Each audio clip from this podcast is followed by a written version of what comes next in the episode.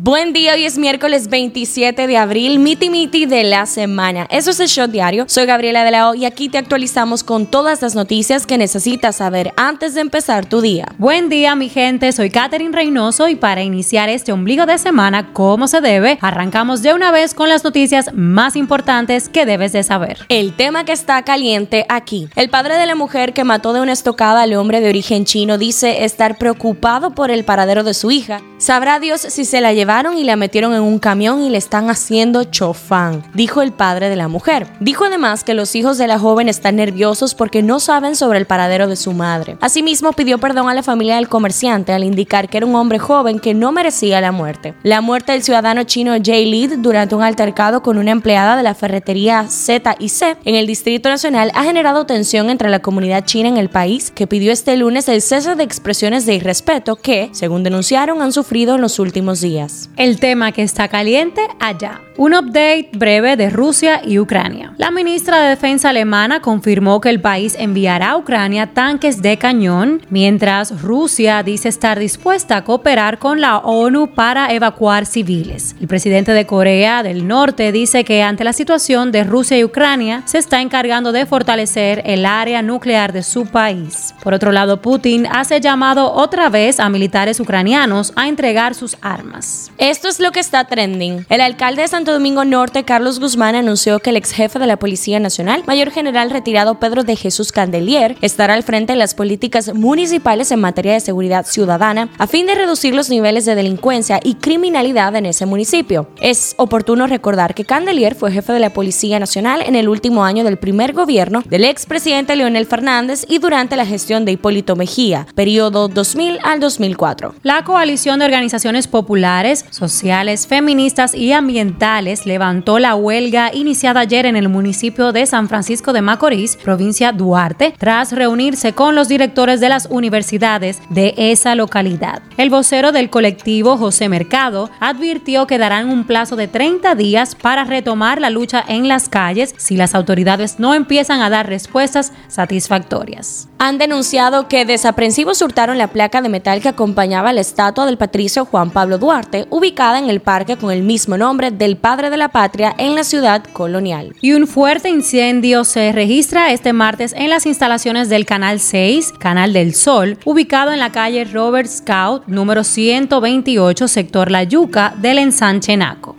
Al menos unas nueve unidades del Cuerpo de Bomberos del Distrito Nacional realizan maniobras para sofocar el siniestro. El Ministerio de Medio Ambiente anunció este lunes que abrirá una investigación sobre las embarcaciones que operan en la zona de Valladolid tras dos accidentes ocurridos en los últimos días. La conocida línea de maquillaje Milani Cosmetics desmintió a través de TikTok que la actriz Amber Heard utilizara su kit de corrección para ocultar los moretones causados por los supuestos golpes del actor Johnny Depp durante su tormentoso matrimonio. Y es que, según aclaró la compañía, es imposible que Heard llevara consigo el kit de corrección Conceal Plus Perfect All-in-One durante el 2014 y 2016 cuando se alega que era víctima de Depp, pues ese maquillaje fue lanzado en el año 2017. Todo esto es porque se viralizó en las redes un video que afirmaba que la actriz utilizaba dicho producto. ¿Qué es lo que se mueve en República Dominicana? En el marco de la celebración del Día Mundial de la Seguridad y la Salud en el Trabajo, Sanville realizará hoy su quinto simulacro de desalojo general, diseñado para un movimiento telúrico con el fin de fomentar la cultura de protección industrial y la prevención de riesgos empresariales. En las efemérides, el 27 de abril se celebra el Día del Código Morse, un sistema de comunicación universal inventado por Samuel Morse. Es un código que está formado por puntos, rayas y espacios que una vez combinados forman palabras, números y símbolos. En el año 1996, el Centro para la Audición y Comunicación fundó el Día Internacional de la Concienciación sobre el Ruido para alertar y crear conciencia en la población sobre los riesgos que tiene el ruido para el trastorno auditivo y su impacto en la salud. El último miércoles de abril festejamos a un amigo de cuatro patas muy especial y servicial. Se conmemora el Día Internacional del Perro Guía o Perro de Trabajo. Politiqueando un chin. El presidente de la República, Luis Abinader, encabezó este martes el primer palazo para para la construcción de una refrigeradora en Punta de Caucedo que tiene como objetivo ofrecer soluciones de temperatura controlada al mercado dominicano y la región. El ministro de Industria y Comercio Ito Bisonó expresó que si nacionales haitianos intentan ingresar al país en busca de combustibles debido a la crisis que se registra en esa nación por la escasez de los derivados de petróleo, el gobierno dominicano tomará medidas para evitarlo. La diputada del PRM, Betty Jerónimo, calificó como deficiente la gestión que hasta el momento ha realizado el actual alcalde del municipio Santo Domingo Norte, Carlos Guzmán, ya que a dos años de haberse instalado no se ha interesado en resolver las verdaderas problemáticas que afectan a esa demarcación. La Cámara de Diputados aprobó en única lectura el contrato de préstamo suscrito con la Agencia Francesa de Desarrollo por un monto de 86 millones de euros para ser utilizado en el proyecto de aumento de capacidad de transporte de la línea 1 del Metro de Santo Domingo, segunda fase.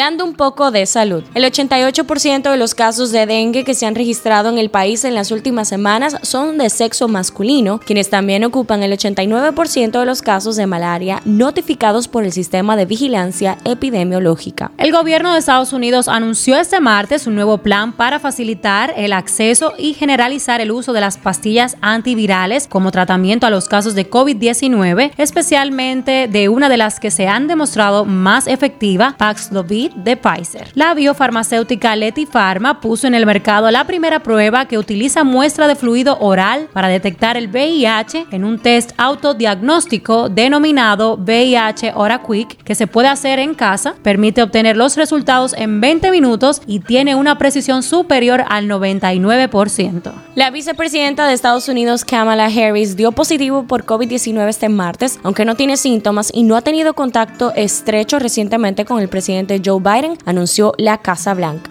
Un shot deportivo. El presidente Luis Abinader estará presente en la ceremonia de exaltación al Salón de la Fama de Cooperstown del ex pelotero David Ortiz el próximo 24 de julio. Así lo confirmó el propio Big Papi durante el anuncio del Cooperstown Dominican Latin Fest, evento que se realizará para celebrar la entrada al Salón de los Inmortales del Béisbol. Se habla de Novak Djokovic ya que se dio a conocer que los organizadores del torneo de Wimbledon permitirán a los no vacunados participar, por lo que el tenista podrá volver a la cancha. Los jugadores de la semana son en la Liga Nacional Cody Bellinger y en la Liga Americana Miguel Cabrera. Pasa en TNT, pasa en el mundo. El Congreso de El Salvador decidió aplazar por otro mes el estado de excepción que rige el país tras una solicitud del presidente Nayib Bukele. La Asamblea Legislativa decidió dar luz verde a la petición del mandatario para extender la suspensión de las garantías constitucionales hasta el 27 de mayo. ¿Qué dice la gente en Twitter? Y bueno, pues se habla de la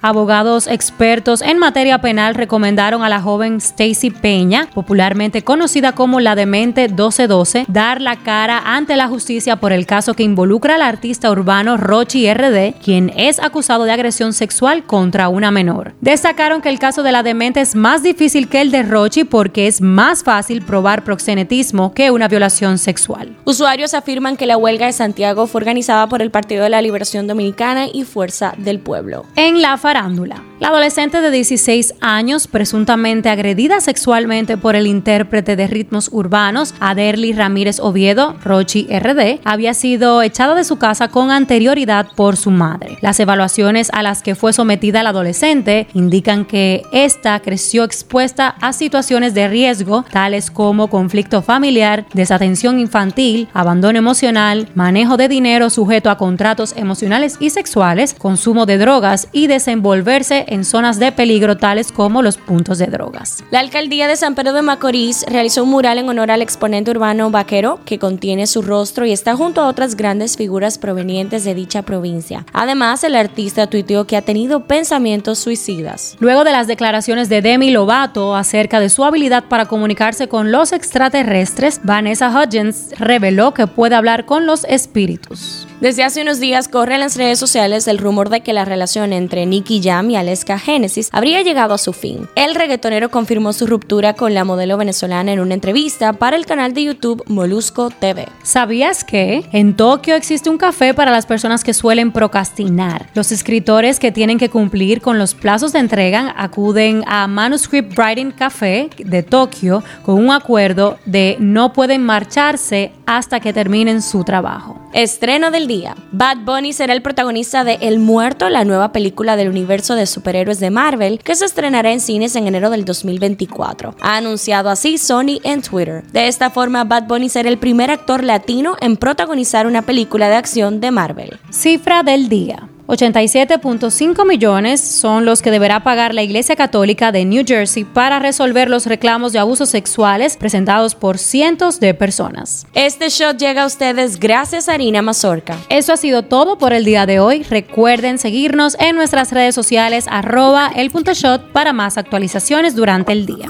Nos vemos cuando nos escuchemos.